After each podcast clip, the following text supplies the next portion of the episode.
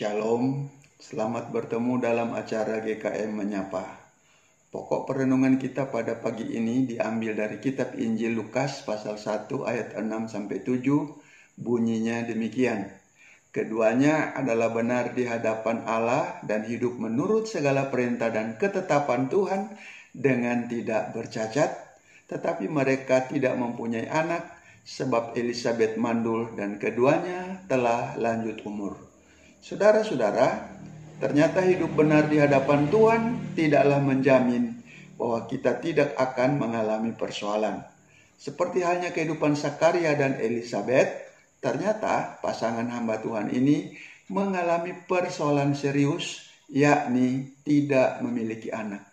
Dianggap serius karena pertama, menurut tradisi Yahudi, orang yang tidak mempunyai anak itu adalah aib ini dapat kita lihat dari pernyataan Elizabeth pada ayatnya yang ke-25.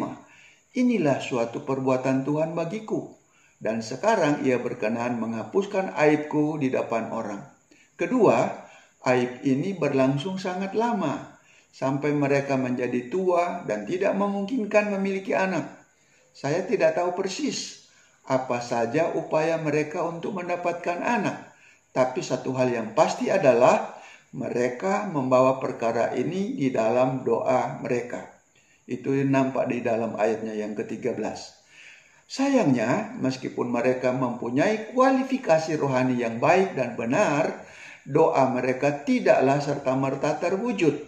Itu berarti mereka harus terus menjalani kehidupan yang tidak nyaman sampai hari tua mereka. Bahkan mereka telah sampai pada satu pemikiran bahwa tidak mungkin lagi mereka memiliki anak karena dari segi medis organ-organ reproduksi mereka sudah tidak berfungsi, itu sudah mati. Nah, saudara-saudara, dari kondisi hidup yang dialami pasangan ini, bukankah juga dapat terjadi dalam kehidupan kita?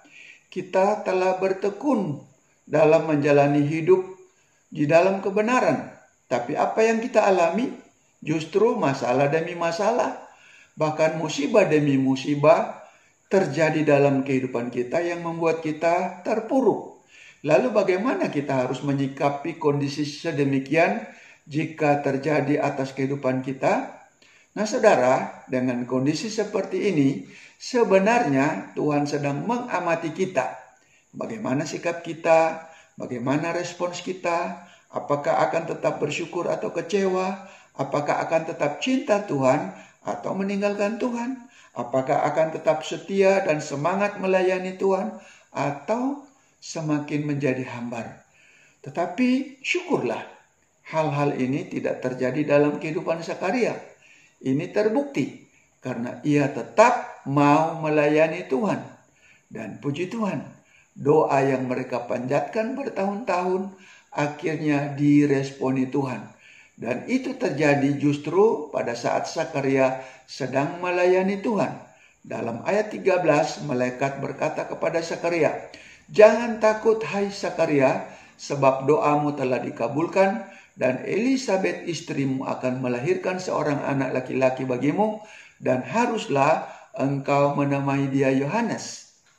Saudara, apa yang kita lihat dari jawaban doa mereka, ternyata Tuhan menjawab doa mereka melewati batas hukum logika, yaitu Elizabeth akan hamil dan melahirkan ketika dia sudah tua dan mati haid. Nah, saudara-saudara, apa yang kita pelajari melalui kondisi seperti ini? Ternyata doa yang sungguh dan benar dapat mengubah dari hal yang tidak mungkin menjadi mungkin. Karena itu, kita perlu untuk bersabar dan tidak cepat-cepat berputus asa. Tetaplah setia kepada Tuhan, betapapun buruknya kondisi kehidupan kita. Sadarilah bahwa Tuhan sedang memperhatikan kesungguhan kita dalam menyikapi kondisi yang tidak nyaman itu dalam kehidupan kita. Dan akhirnya, aib yang selama ini mereka sandang terlepaslah sudah. Lewat jawaban Tuhan di luar hukum logika, terlepas mereka bebas. Nah, saudara-saudara, demikian juga dengan kehidupan kita. Bagi kita yang menaruh harap kepada Kristus, tidak akan pernah dikecewakan. Tuhan Yesus memberkati kita. Amin.